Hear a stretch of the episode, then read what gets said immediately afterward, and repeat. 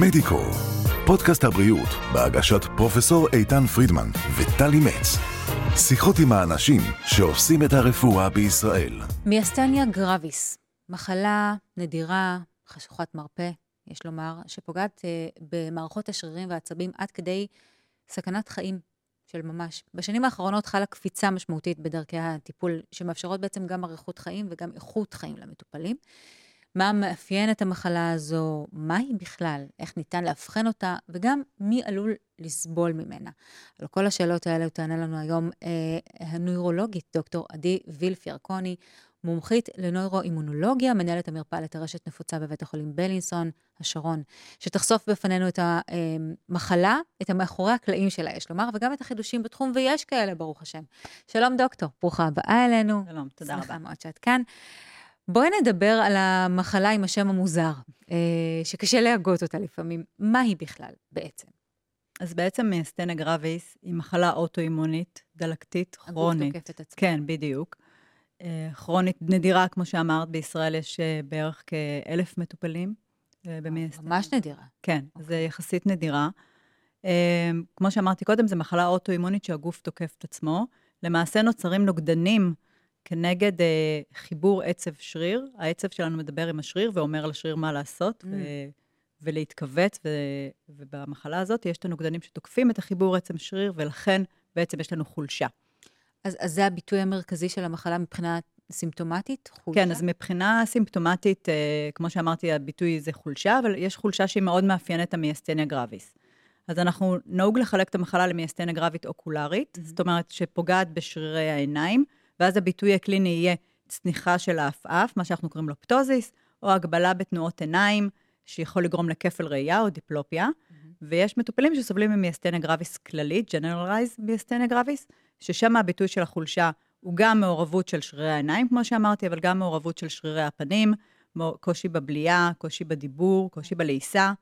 אה, חולשה של שרירי הצוואר, ואז יש לנו בעצם צניחה של הראש. כמו רפיון כזה כן, כללי? כן. זה... המראה הכללי הוא... אז, אז זה, זה קצת שונה מחולשות שרירים אחרות, אה, בהיבט הזה שזה לא באמת רפיון, אלא באמת חולשה שבדרך כלל באה לידי ביטוי אחרי מאמץ או אחרי התעייפות. זו חולשה שנקראת פלוקטואטיבית, mm-hmm. כלומר משתנה. יש לנו איזשהו כוח מסוים, ואז הכוח מסוים הולך ונגמר. ולכן אנחנו רואים מטופלים שלפעמים במהלך היום ירגישו בסדר, אבל לקראת סוף היום או אחרי שהם מתעייפים, ירגישו את התסמינים של המחלה. אז יבוא האדם הממוצע ויגיד, שמי, אני עובד מאוד קשה, ברור שאני עייף ורפה בסוף היום. איך תאבחני שאכן מדובר במחלה הזו? אז זה באמת מאוד חשוב להבדיל בין עייפות כללית, שכולנו סובלים כן, ממנה כן. כל הזמן. אנחנו גומרים את, את היום על הספה, מרוחים נכון, וככה נרדמים מול הטלוויזיה.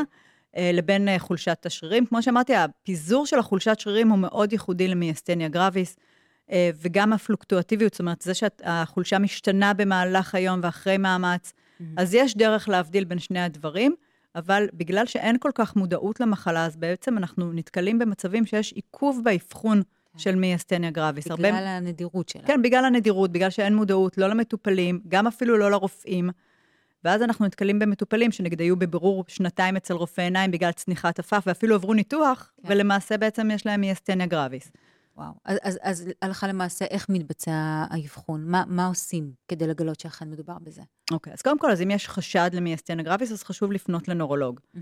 בגלל הנדירות של המחלה, רופאי משפחה כמעט ולא מודעים למחלה, וחשוב להפנות למישהו שהוא מומחה בתחום. שגם בקרב הנוירולוגים לא כולם... אה, זה, זה לגמרי נכון, את ממש אה, צודקת, אפילו לא בקרב הנוירולוגים אה, כולם מומחים, אבל לפחות כשלב ראשון אה, הייתי ממליצה, ואז נערכת בדיקה נורולוגית לראות אם יש את תסמיני המחלה. Mm-hmm. השלב השני של האבחון זה בעצם לבדוק האם אה, יש את הנוגדנים, האם נמצאים נוגדנים בדם כנגד אותם מרכיבים שדיברתי עליהם קודם. שבעצם הנוגדן הכי שכיח שניתן למצוא בדם זה נוגדן כנגד הרצפטור לאצטיל חולין. אוקיי. Okay. הוא נמצא ב-85% מהמטופלים, והוא בעצם ה... מי שמדבר, הנוירוטרנסמיטור שמדבר בין העצב לשריר. ואז ברגע שיש לנו חסימה של הקולטנים האלה, אז בעצם השריר לא יכול לעבוד כמו שצריך. אז בעצם הקושי הוא בכלל אה, להגיע לרמת הריכוז הזאת, אבל כשכבר מגלים שיש חשד, מאוד ברור לנו, זאת אומרת, 85 אחוז, זאת אומרת, מאוד כן. ברור לנו שאכן מדובר כן, בזה. כן, אני חושבת שברגע שאנחנו, החשד uh, הוא גבוה והולכים למישהו שהוא מומחה בתחום, אנחנו כבר יודעים איך לאבחן. מעבר לבדיקת הנוגדנים, שבאמת, כמו שאמרתי, גם uh, מדויקת וגם ספציפית, יש לנו עוד נוגדנים ש, אה, כמו אנטי-מאסק, שלפעמים ניתן למצוא במטופלים, וחלק מהמטופלים גם אין להם נוגדנים. ואז יש לנו גם בדיקות עזר נוספות, של בדיקות הולכה, ששם ניתן לראות בעצם פגיעה בחיבור עצב שריר הזה שדיברנו עליו. אה, תגידי, יהיו כאלה שמראש יש להם נטייה יותר לחלות במחלה הזו?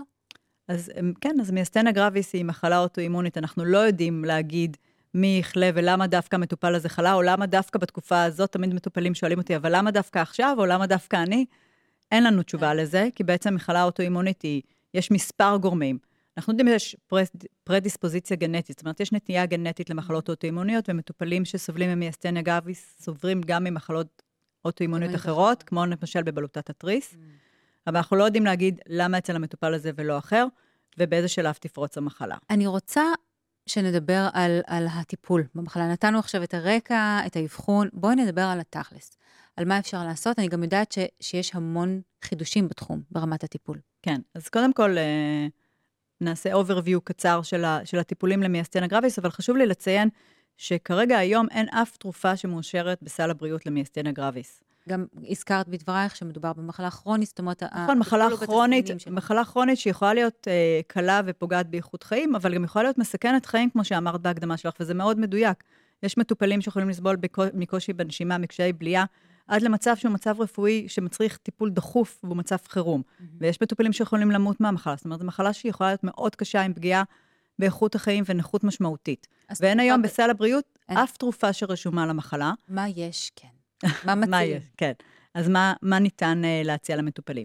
אז בעצם יש שתי זרועות של טיפול. הטיפול אחד הוא טיפול סימפטומטי, אנחנו נותנים תרופה שבעצם מעכבת את הפירוק של אצטיל חולין. יש לנו יותר אצטיל חולין באותו מרווח uh, עצב שריר, ואז המטופל פחות סובל מתסמינים, אבל היא לא, לא מטפלת בעצם במהות של המחלה, בחלק הדלקתי האוטואימוני. ואז שאר התרופות בעצם הן יותר אנטי-דלקתיות, mm-hmm. שהתרופה שאנחנו משתמשים בה הכי הרבה היא סטרואידים, פרדניזון. תרופה מאוד יעילה למייסטניה גרביס ולמחלות אוטואימוניות, אבל הבעיה היא שבמינון גבוה לאורך זמן היא תרופה עם המון המון תופעות לוואי, ולכן אנחנו לא יכולים להשתמש בה. ואז אנחנו יכולים להשתמש במה שנקרא סטרואיד ספרין אייג'נט, זאת אומרת, תרופות שהן בדקות את מערכת החיסון, אבל הן פרופיל תופעות לוואי טיפה יותר טוב, מ...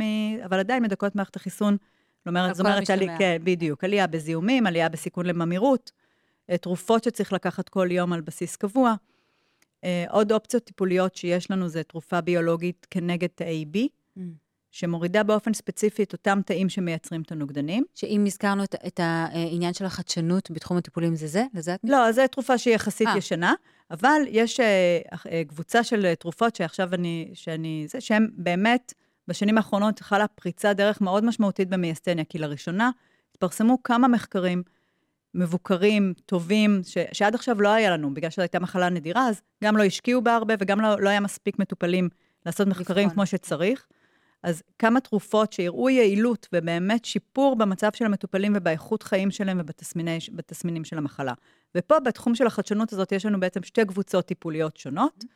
האחת זו תרופה שכנגד מרכיבי המשלים, כלומר, אותם הנוגדנים שעושים את העבודה הרעה, עושים אותה דרך הפעלת מערכת המשלים וגורמים את הנזק. אז התרופה הזאת היא כנגד המשלים. ותרופה אחרת שעובדת במנגנון מאוד מיוחד, אה, שהיא בעצם, הנוגדנים שיש לנו בגוף עוברים אה, מחזור. הגוף שלנו חכם ויודע שהוא צריך את הנוגדנים האלה, אז הם נכנסים לתוך התא וחוזרים למחזור הדם. Mm-hmm.